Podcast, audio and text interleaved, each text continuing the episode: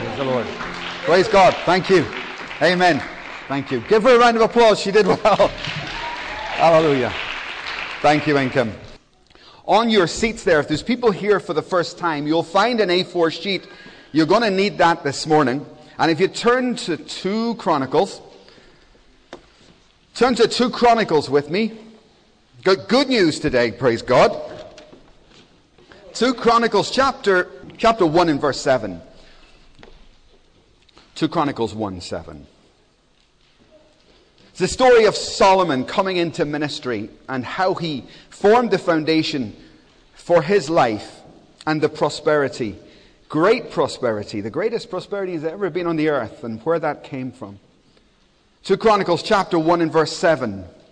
That night, God appeared to Solomon and said to him, Ask for whatever you want me to give you. Solomon answered God, You have shown great kindness to David, my father. Solomon knew the importance of his father, he knew the source of his blessing. He knew it wasn't just about him. When God asked him what he wanted, his first thought was his family tree. First thought was his bloodline. Solomon answered God, You have shown great kindness to David, my father, and have made me king in his place. Now, Lord God, let your promise to my father David be confirmed. Here he goes again. He's looking for an ancestral blessing. He's not thinking of the limitations of just his own life. He thinks about what God promised his father, what should be happening in his bloodline, and he prays that in. That's wise. He's the God of Abraham, Isaac, and Jacob. Now, Lord God, let your promise to my father, David, be confirmed. For you have made me king over a people who are as numerous as the dust of the earth. Give me wisdom and knowledge that I may lead this people. For who is able to govern this great people of yours? God said to Solomon, Since this is your heart's desire, and you have not asked for wealth or riches or honor, nor for the death of your enemies, and since you have not asked for a long life, but for wisdom and knowledge to govern my people over whom I have made you king, therefore wisdom and knowledge will be given to you. And I will also give you wealth, riches, and honor, such as no king who was before you ever had, and none after you will have. In the whole Bible, both the Old Testament and the New, this is the pinnacle. This is the highest it ever got, the kingdom of Solomon. This was God's people, if you like. This was their best hour, the best time in history. And we've seen so far, as we've journeyed through the books, we've seen that it's a very bumpy road. God help us. It's a tough old battle. These guys have a hard time. And it's when you get to this place, when you get to the kingdom of Solomon, for the first time, we see great success. 1 and 2 Chronicles, Ezra, and Nehemiah were all originally one book. And all four books are successful. All four books were wrapped up together, and they originally believed they were actually written by the same person, Ezra. And he follows the same structure in each one of those books. And it's a positive structure, a great structure. Now, we'll come to what happened after, later, because you know the story. But just let's pause for a moment and enjoy the great blessing of this moment. Enjoy the, the great success that Solomon and the kingdom are enjoying at this time. Because Solomon was aware of this here. Look at this. You know, this is one of the first Christian books I ever bought long time ago. It's called Birthright. It's by a dusty university professor in the States, not, an even, not, not, not a roaring Pentecostal type. But when he got saved, he realized that so many Christians he was working with missed a basic. They didn't understand their birthright. And so he wanted to tell the world, and he wrote this book, and it, it, it, gave me a good foundation in certain ways. And one of them was understanding, like Solomon, you want to be blessed? Instantly, he thinks of his dad. Instantly. Goes straight to his family tree, and he considers that, good and bad. And Needham wrote this book to basically tell us, to tell the world, hey folks, don't you know, don't you remember that once you're in the bloodline of Jesus, Once you come into this family, there are certain things that you're entitled to. There are certain automatic things. But there are other things that are not automatic, as we'll see in a moment. You can have great success in your life. You can say amen there. you can have great success in your life. And it, if there's something inside you, folks, that day after day says to you, I'm better than this. I remember, do you remember Chinadu was stuck in the rain? Welcome to Glasgow. Chinadu was stuck in the rain on Maryhill Road waiting on a bus. You know, when the buses go by and splash him. And he came into church to the prayer meeting and he gave his testimony. You remember what he said? He said, when I was standing cold in the rain, a thought went through my head. And the thought was this, I'm better than this. Now you can say amen. Amen. I'm better than this. And if you have lost that piece of you, if you have lost that bit, then may God resurrect it in you this morning. May God bring back to life that pilot light, that birth, that seed that believes, that seed of faith, that seed that recognizes you're a son of God, a child of the King.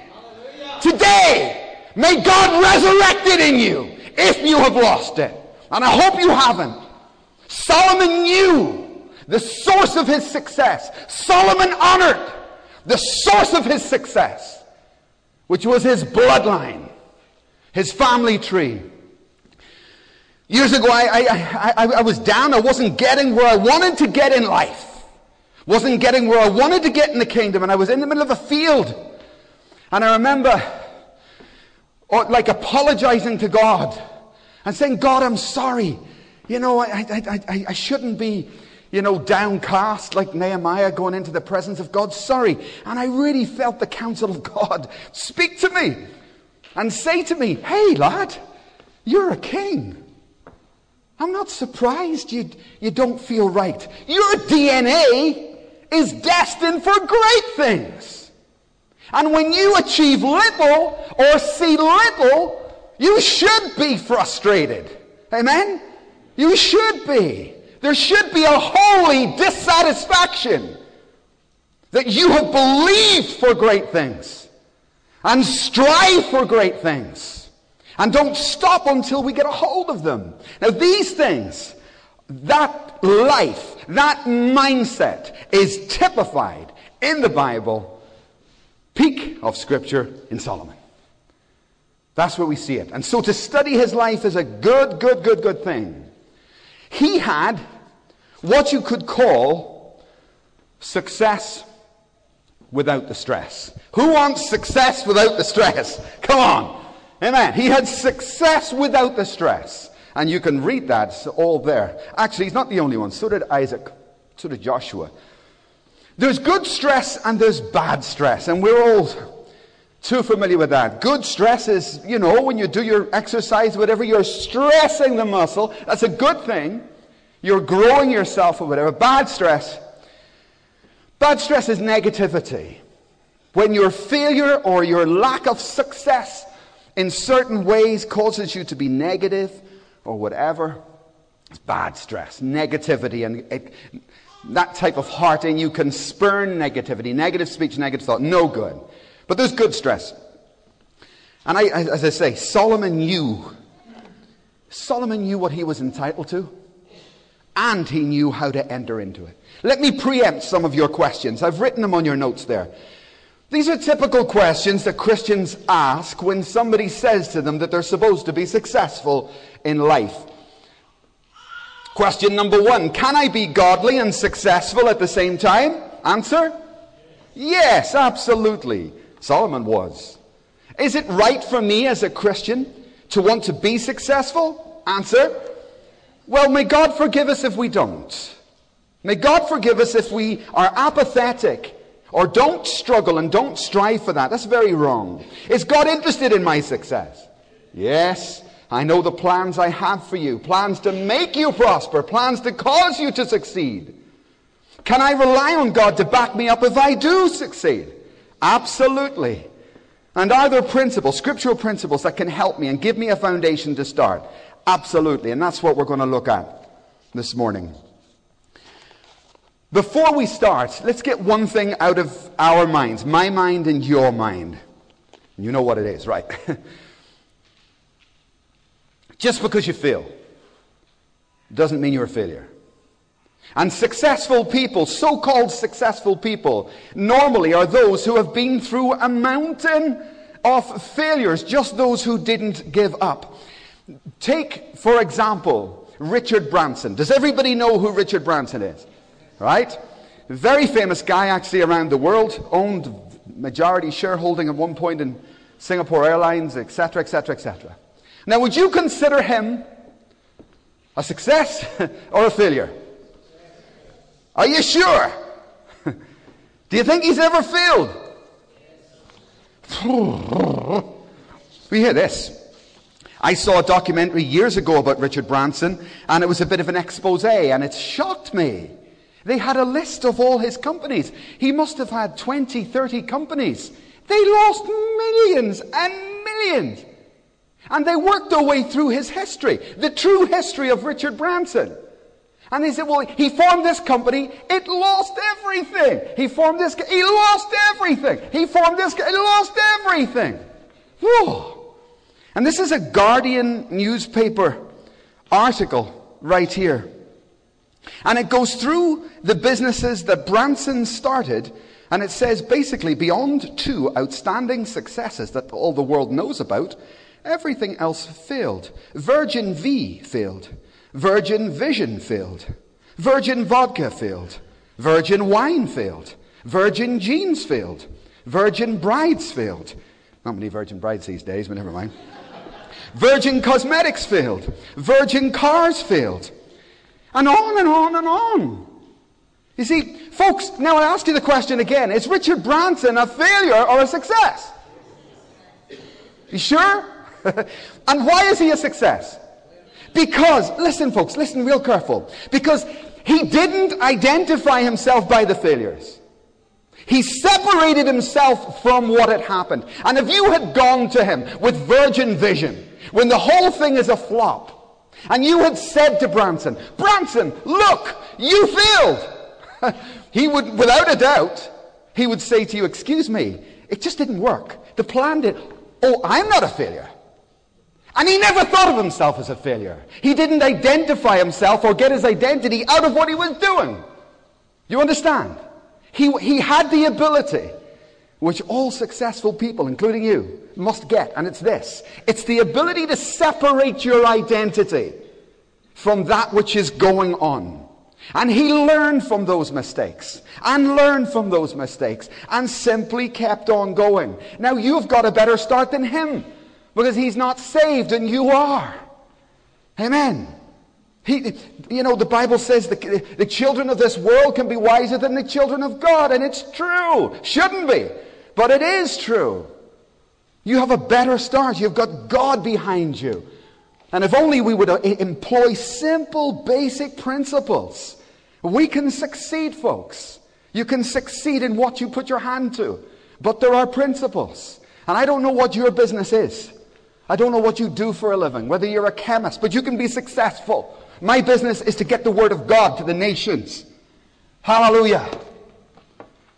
There are ways, there are means of you achieving whatever goal God has given you. But remember the God you serve. And you, no matter what it is, whether you're a doctor or a banker or whatever, you can see great success in that area. What are the rules? Rule number one. Take a look at your notes. Rule number one. Success in biblical terms. How do we define it?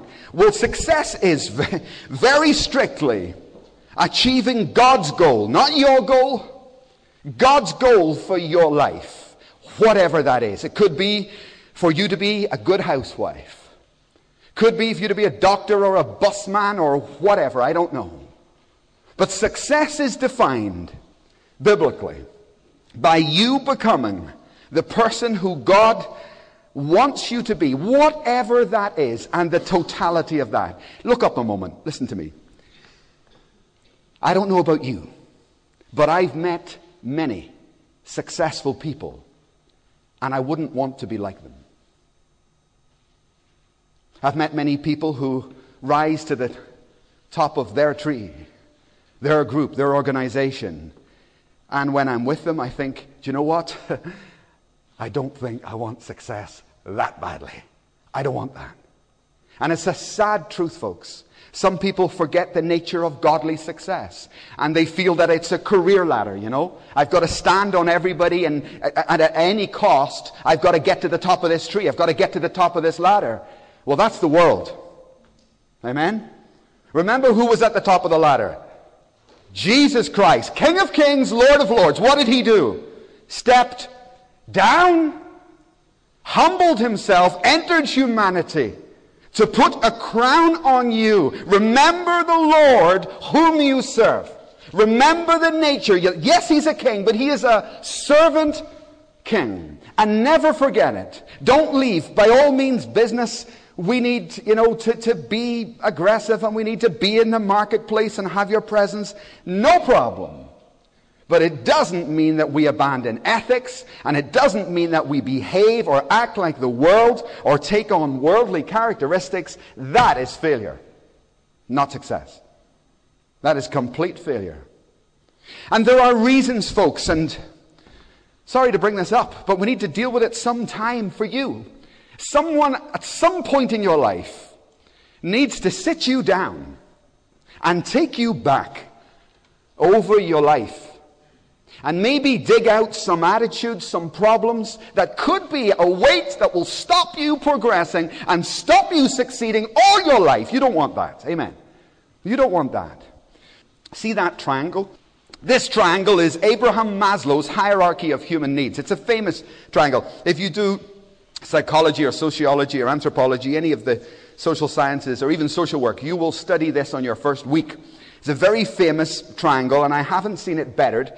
I showed it to you before, but not in any detail. This can help you analyze yourself, your behavior, and maybe isolate some things that stop you succeeding. I'll start at the bottom of the triangle with physiological needs. Abraham Maslow was a psychologist, and, and, and this was his theory. See the bottom of the triangle. We all have hunger and thirst needs. And his theory was this if you, as a child, have a problem with food, like many people do today, with food and water, if, if you live, you've grown in the east coast of Africa today, you got no water, right? Big problem, big famine. If you grow up in some place where food is short, or there's severe uh, poverty, then later in life, you can have problems. You can be a hoarder, filling your cupboards. Because deep at the back of your mind, you say, I will never be hungry again. That's enough to block your well, friends. Remember, Jesus talked about the man who built bigger barns. His faith was in the wrong place. And these things can stem back to when we were kids. Look at the second one safety and security needs. Now, look at me a minute. If, please, please listen, folks, because some of you are insecure. If, as a child, your parents didn't, they weren't very good parents, and they didn't know quite how to make you secure, and you, without knowing it, as a child, grew up with a father who wasn't a very good father, a mother who maybe wasn't great at her job, then what you run the risk of doing is becoming an adult who is insecure. And as an adult, you will look for people to do and to fill in you the things that your dad didn't or your mum didn't and if you do that, you, they call it codependency, you, you end up in, a, in a, mess, a messed up mind and unable to function normally within churches, within society, within your family. You're, it's a dysfunctional family. Don't put your hand up. Is anybody here insecure? Plenty. Plenty. And the reasons for it can be they stem from childhood. They stem from, don't blame your dad. Right? Dads aren't perfect. That's not where this is going. You need to learn to, to, to, to find the solution in God. and in God alone and let Him make up whatever is lacking. Look at the next level up, and these are progressive. In other words, you need to trust the Lord for your food and water, trust the Lord for security needs.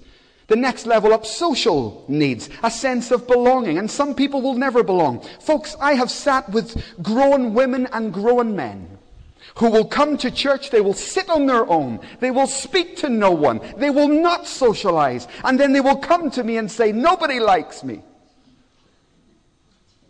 Nobody likes me. What's wrong with this church?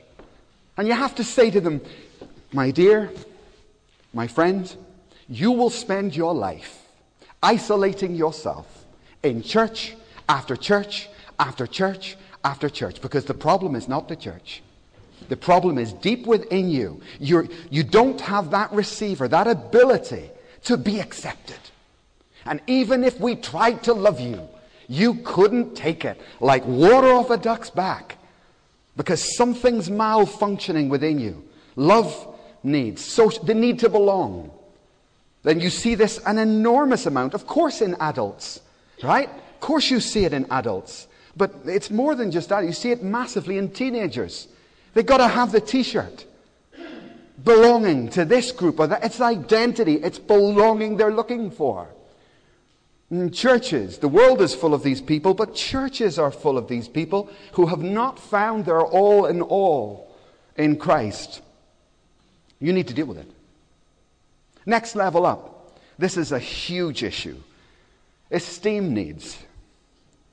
Do you know anybody here? Don't put your hands up, don't speak out loud. Do you know anybody here who needs to be seen? Is there anybody here who likes to get a round of applause?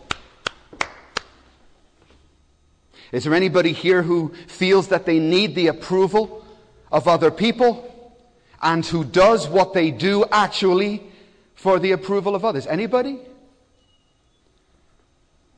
Big issue. Big, big, big, big issue. If no one could see you doing what you do, would you still do it? If there was no one there. It's a very good way of analyzing your motive. How is your esteem? Because believe me, again, not just the world, but Christians, when their parents do not give them the right form of affirmation, then as an adult, that person can seek affirmation from everybody they meet. They will look for positions like in worship or whatever public things in the church, something that is seen.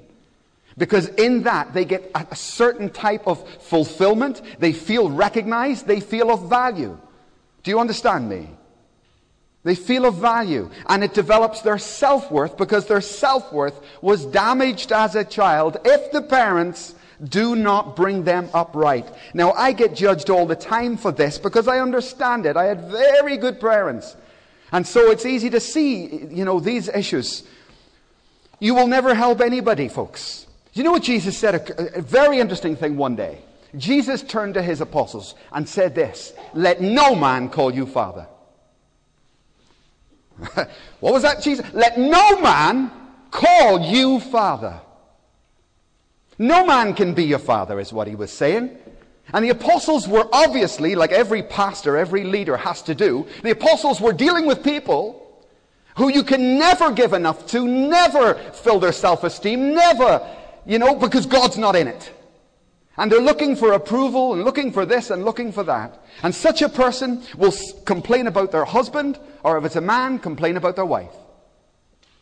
He, she's this, she, he's that. Such a person complain about the pastor, it's the pastor, it's my husband, it's my friend. And it can all stem from a simple inability to stand on your own two feet. Let no human being, do you know when Jesus said, Let no man call you father? Do you know what he was saying to you? No human being can meet those needs.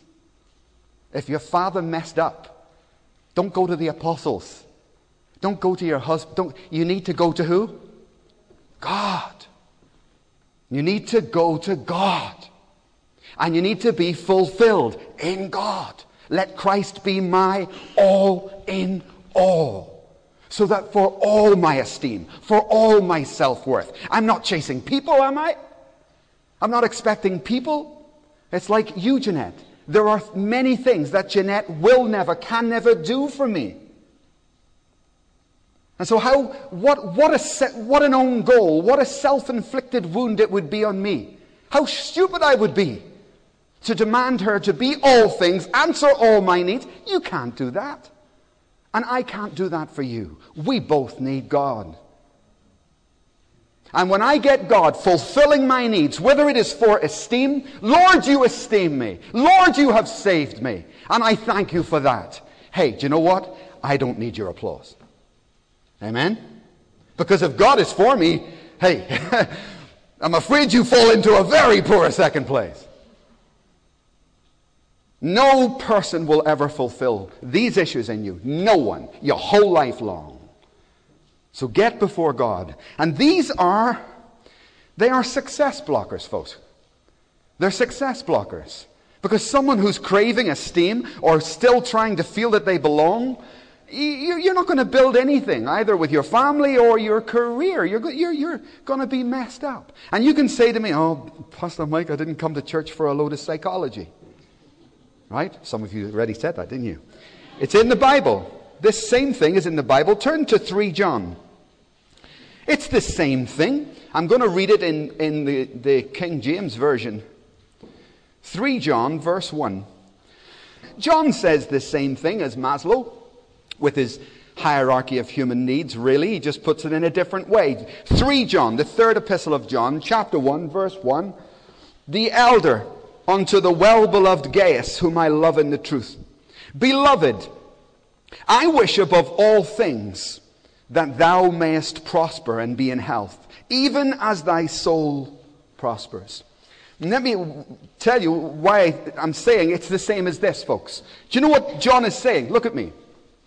John is saying this Hey, Christian, I hope you do prosper, but only as you Make your way up the triangle. I hope you prosper at the same degree that you mature your soul. Do you get it? You cannot have godly prosperity, godly success in life. God will protect you. He's a good father and will hold back from you until you grow up.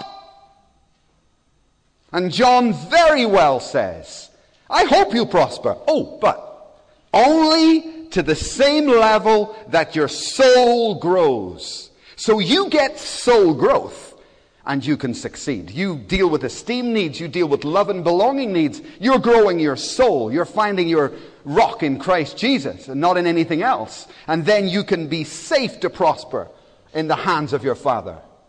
Amen. So it's the same thing by another name. Point number one this morning success for you and for anyone is achieving God's goal for their life. What does it profit a man if he gain the whole world and lose his soul?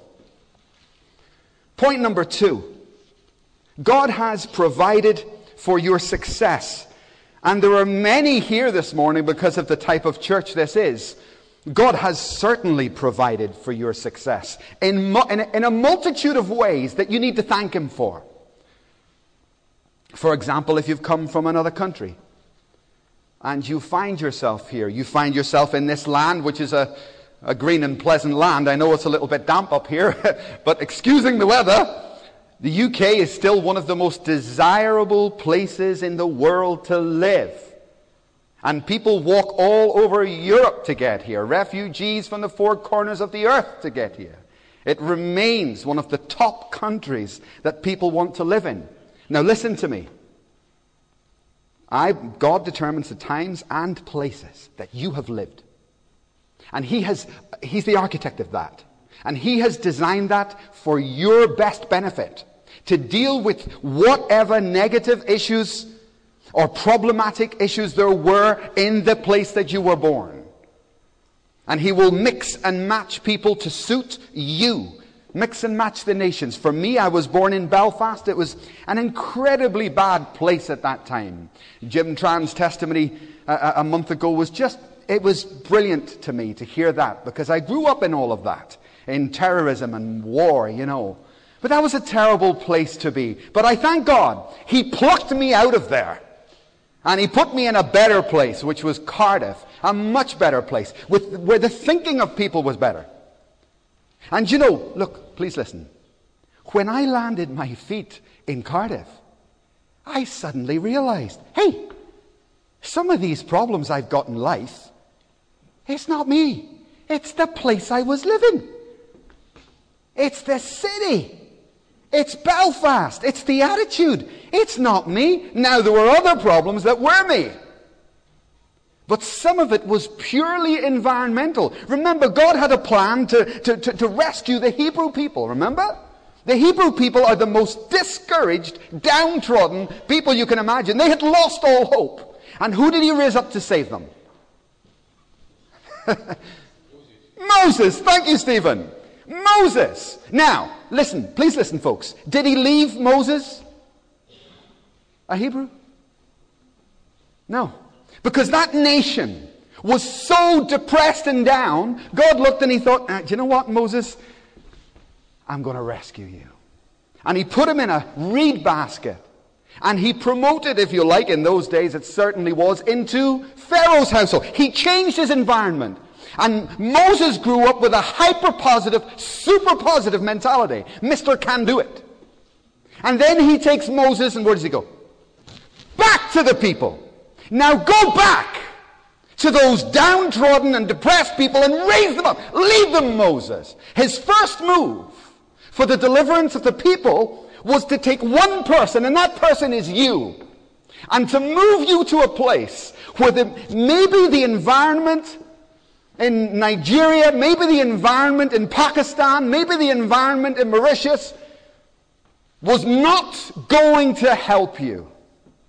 It was not what you particularly needed because you have an individual list of growth points, but God knows them and God Himself has determined the times, 2011, and the places, at this point Glasgow, where you live.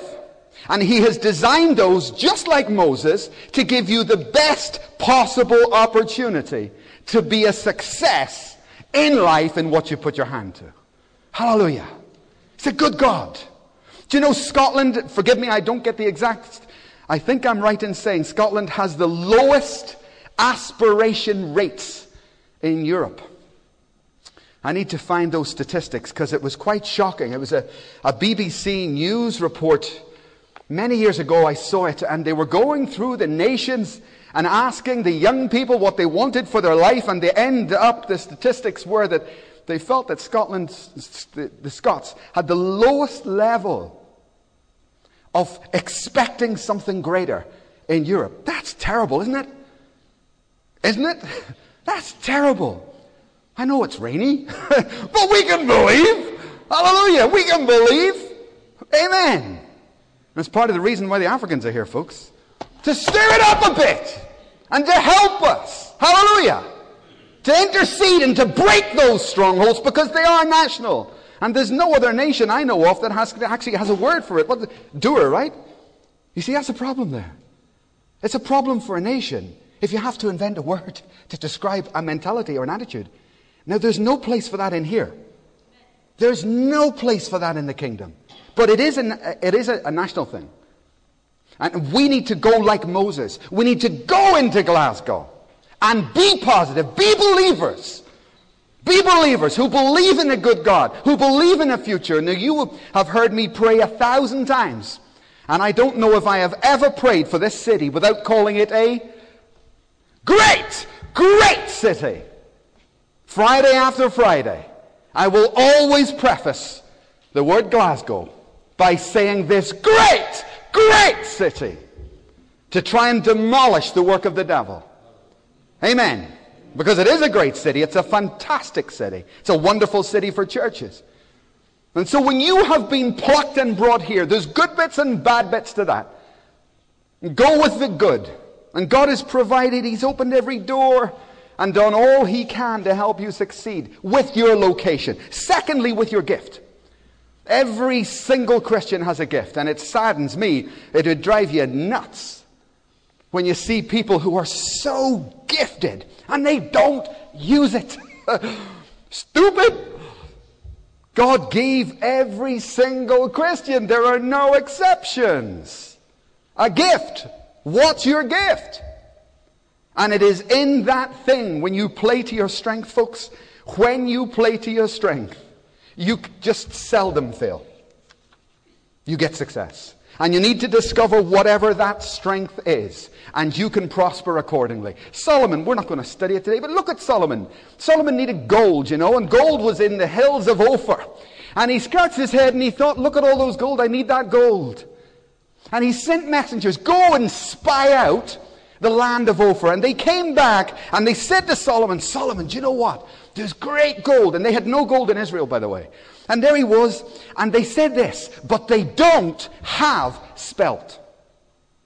And they don't have this type of grain. And Solomon, they don't have lentils. Guess what, Solomon? You do. Ah. Do you know what? For Solomon, spelt became as heavy as gold. And he was able to trade internationally simply by taking a little bit of advice. Right? God, he was a good businessman. God gave him a gift for business. God blessed Solomon. Solomon was an excellent businessman. And he needed to follow through, listen to God. As I was telling Ben, you know, I was in Seattle a few years ago, and Wendell's dead now. Wendell Smith. It's a great church. This business guy had not been very successful in his business. A good man. And he, he went to Wendell, who's an outstanding man of God. He really was. I'm not just saying that. Wendell Smith is dead now, and he's a loss to the church. He went to Wendell and said, I'm a businessman. I've got all these dreams and all these hopes, and I don't seem to make any money. Got any ideas? And Wendell said to him, You go and sit down over there and be quiet. And sit there and don't move until God speaks to you. If you do not seek until you find, you didn't seek at all. So you go and wait. And Wendell said, sometime later, that guy came back and said to him that he had made 10 million for his company. That as he prayed, an idea, I got it, I got it. Why don't we do this? And he was off. Simply growing through the stages Allowing God to speak to you, allowing God to be the king of your castle and guide you and lead you through life. Not complicated, not rocket science, but a massive breakthrough. You have a gift. You need to sanctify the gift, but you need also to use it. And it is a tragedy the number of people who never use their giftings. So God has number one, success in life is achieving God's will for you, not your own plans, but His will. Number two, God has provided for your success with where you live and by giving you a gift and you need to find it and use it. Number three, He has, whether you're aware of it or not, He has already planned and put in place a series of events that if you line up with them can take you from glory to glory, faith to faith, success to success. No question, no problem. He's eternally good. Always got a good plan. I know the plans I have for you. Plans to prosper you, not to harm you. I'm on your side. He has planned for your success, just like as we're doing an overview of the Bible, just like he planned for Jesus. Remember, Jesus wasn't omniscient. He grew in wisdom and stature. He didn't know all things as he was growing up. He grew in wisdom and stature. And if you consider, imagine the young child Jesus or the young man Jesus Christ, and think about his task. From a young age, he was aware that he was to be this moral leader, that he is the Christ, and yet his mother and father weren't married when he was conceived. And everybody knew about it. There's Jesus. There's Jesus. Imagine as a young man having the weight on your shoulder. I'm supposed to be the Christ with, from a broken home. Well, how's this going to work, Father? I don't know how I'm over going to, come, going to overcome that one. How's this going to lead to success with my history? But God had already planned to help Jesus straighten out his mind. And he would sit in the temple and they would read from the scriptures. And without a doubt, many, they read through the scripture every year, right? And they would read the story of Jesse. Jesse had seven sons, and Samuel was looking for a king. Jesus got to be king. Jesse had seven sons, but he hid David. David was born from an adulterous affair. In sin did my mother conceive me. It's not talking about original sin, it's talking about adultery. So Samuel comes, he's looking for the king, looking for the leadership of the nation, and he presents these sons. And Jesse presents the sons, but he, shh, shh, shh, don't tell him about David. And Jesus, is a young man, sitting, listening to that story. And then you can't fool the prophet, you know. Samuel says, No, no, no, no, no, there's someone else. And Jesse confesses and he says, I had a child by an adulterous affair. That's the king. You can imagine Jesus having to fulfill his role and hearing that and thinking, That's me. That's me. David was. That God has planned my life. God did it for David, and I too can fulfill my destiny, even from a broken past, even from what the world sees, and the world will no doubt call a sinful past. That's a very encouraging thing. No matter what your past, no matter what you've come from, believe me, Jesus found himself in the book. Amen? And you can find yourself there too. And until you do, I guess you're trying to work it out yourself. Jesus was able to find himself in Scripture. He was able to identify himself in Scripture. And you need to do that because you're there, right? You see, David was Jesus, comparatively. Solomon is you.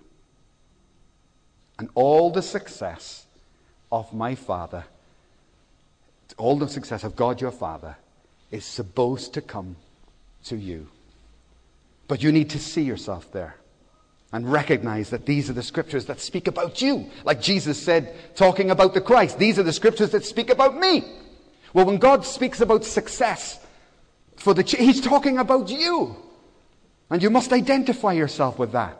Now, believe me, I know what it is to feel inadequate. Another way that God plans for your success in life. Anybody ever feel inadequate?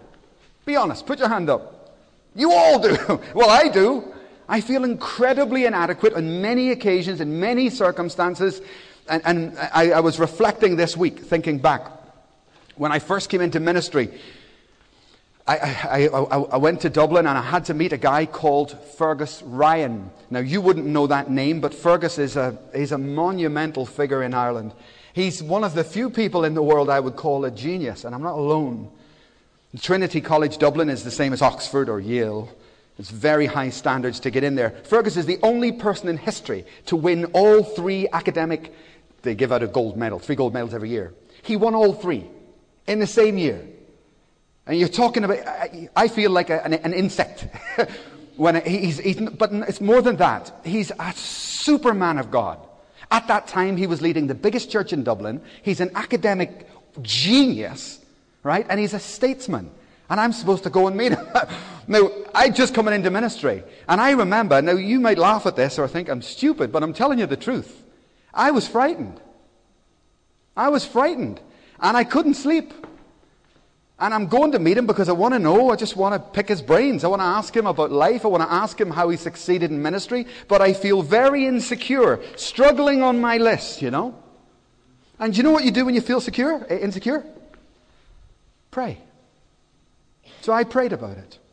And I, I remember, I said, God, what on earth am I going to say to him? I've got nothing in common with him. What am I going to do? I feel embarrassed already. I'm not even there yet. you know? Listen to this. I couldn't sleep. So I got up. And in my flat, I just happened to pull some notes off the shelf. And it was some papers from when I was in Bible college. It was actually a comparative study in two figures in church history, the early Augustine and the late Augustine. And just out of sheer sleeplessness and boredom, I refreshed my memory. Ah, oh, yeah.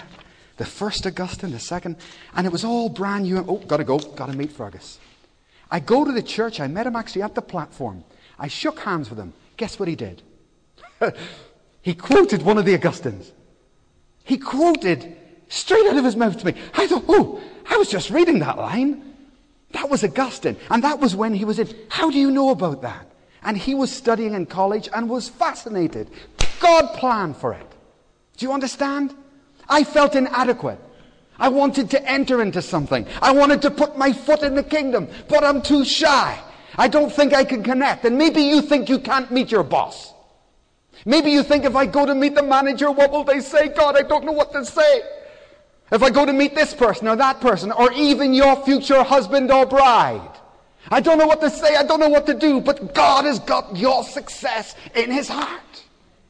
And if you will pray and say, God, if this is the road, He will put in your mind, in your life, tools for success. Hallelujah. And God smoothed the way for me. Just a simple little insecurity. But it was a problem because it would have blocked my progression. So God has planned for you, whether you acknowledge it or not. And fourthly, God has given you prayer. And that's a fantastic, wonderful thing. I don't say that tritely. How can you succeed without prayer? I don't want, I don't want the type of success that comes without prayer. And God does not just start you going and let you run out there, you know. He doesn't just say, This is what I want you to do. A, B, C, now off you go. And I'll see you at the rapture. It's not like that. It's not like that. Ben, come here a minute. Praise the Lord. What I want you to do is I want you to go and convert all mankind. Raise the dead, heal the sick, off you go. Praise the Lord. All the best. See you later. Bye, Ben. That's what doesn't happen. That's what doesn't happen. Years ago, I was down with my own growth, feeling sad about not getting far enough spiritually in my own life. And I went for a walk. And walking is actually a scriptural thing. Jesus wasn't just a teacher, Jesus was what we call today a peripatetic teacher. You heard that term? Do you know what that means? It's someone who teaches as they walk.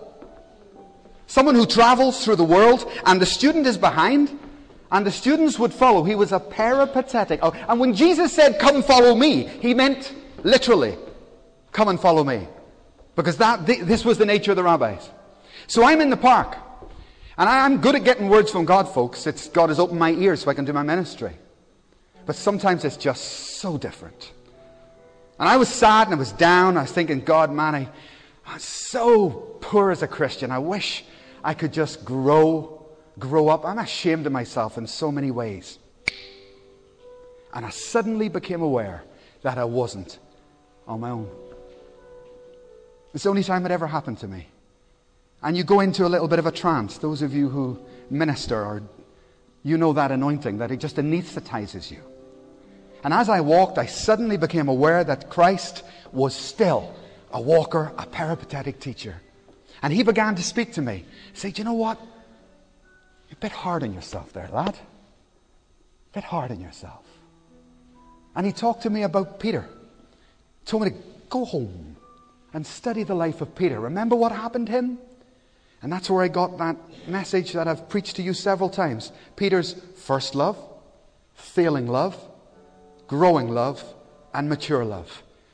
And the biggest thing God said to me in that park was this Hey, man, some things take time. Some things take time.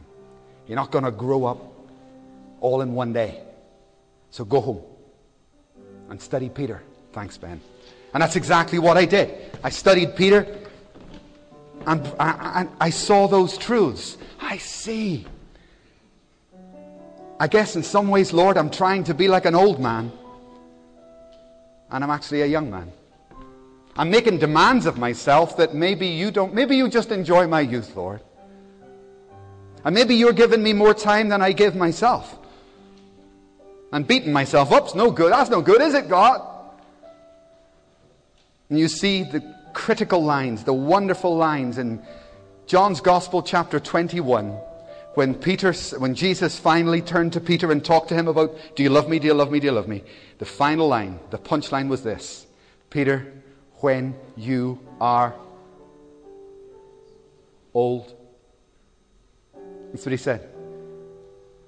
Peter, like me, was wanting to love the Lord, maybe in ways he wasn't mature enough to do yet. And when Jesus asked him those three times, the last words of Peter to, of Jesus to Peter were, Peter, you will love me when you are old. Someone will take you by the hand and you will stretch out your hand. They're going to crucify you. It's just not yet. Some things take time. And Jesus, as well as giving you success, preparing where you live, giving you a gift, giving you the right city to live in, etc., etc., as well as all of that, He doesn't just launch you out, Ben. He doesn't just send you out alone, but He said this Lo, I will be with you always. I will be right beside you all the way through. You are not on your own. I've not abandoned you. You need to see it. You need to feel it. Seek it. Seek Him. And seek His counsel. And lastly, God has promised your success. Plan for it, given it, set you up so that you can succeed. But He's also promised it. I, I hope, folks, that just like Solomon saw himself in Scripture, just like Jesus saw himself, this is me.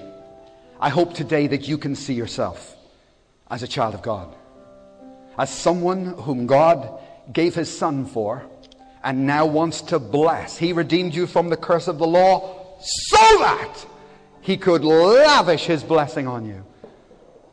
So get brainwashed. Put off your childhood and anything that was wrong in it and receive the promise of success. I will finish with this brief story. It never ceases to amaze me, this tale. Do you know who Spurgeon is? You heard of Spurgeon? Spurgeon is called the Prince of Preachers. And truly he was. His works are vast, superb individual. He served in Westminster Chapel in London. And uh, this example, of all examples to happen, if it happened to anybody, it would be amazing. But the fact that it happened to him just makes it the icing on the cake, makes it 10 times greater. Listen to this Spurgeon is famous, everybody knows him. And one day he gets a phone call to say that there's a woman who's dying. She lives on a great estate. And she wants you to go and to do the funeral or pray for her. She's not dead yet. Go and pray for her, go and be with her. So Spurgeon says yes, and he travels out, and he arrives in this great estate, acres and acres of land, and he's looking for the woman. And the woman lives in a little hovel, a little run-down hut. This is a true story. So Spurgeon, okay, go into the little hut, and the whole estate is empty. But there was a time when the estate was obviously great. And he goes in and it's dark, and in the bed is this woman on her deathbed. And he sits down beside her and he starts praying for her. And as he's praying for her, over her head, there's a framed piece of paper. And it's a sparse place.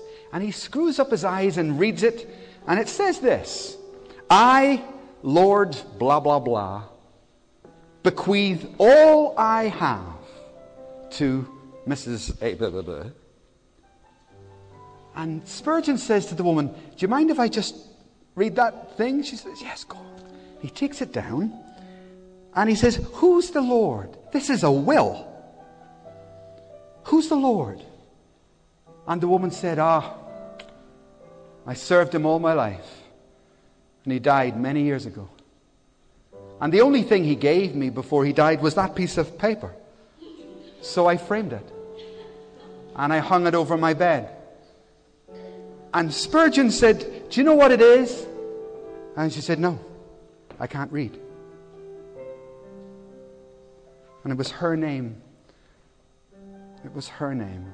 Living in poverty, living defeated, whilst all the time over her head was the word that said, I've left it all to you. And she didn't know. As I say, if that happened to anybody, it would be amazing. But the fact that it happened to Spurgeon, the reason, why, why do I say that? I say that because this, because he had the ability to get that example to the whole world. That's why. You see, God wanted to say something to you. He wants you to find your name in the book and realize, like, as soon as they spoke to Solomon, Solomon knew his history. He knew the bloodline. I'm a son of the king, my father David. As soon as God spoke to him about prosperity, don't talk to me about prosperity. First, I honor my father. I see the structure. And this morning, folks, you, if you're born again, you are a child of the king. And that Lord, how terrible when you left everything, how terrible that the one you left it to should live in poverty. That's not what you wanted. And God doesn't want your defeat, He wants your success because He's a good, good, good, good God. Bow your heads. I just invite the worship team to come up, please. Just bow your heads and stay focused one second.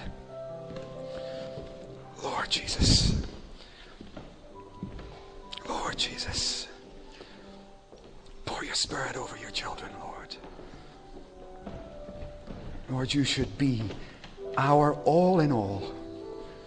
I pray for the needs of all of these people here and listening on air.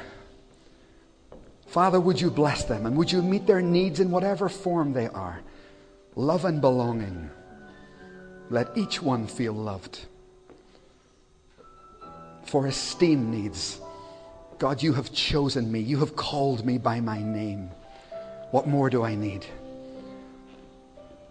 For every problem and issue of the past, I wash it away in the name of Jesus. Flood over these people, Father, and I pray for their future success. May they never forget you, but always hold you above all things, focusing on you and following you. Lord, you, you're our peripatetic teacher. You're my leader. You're the one who walks with me. And I pray as the people leave this place today, would they be very aware that Jesus is by their side in all circumstances.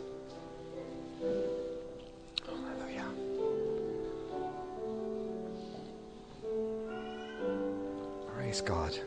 Let's just stand there, folks.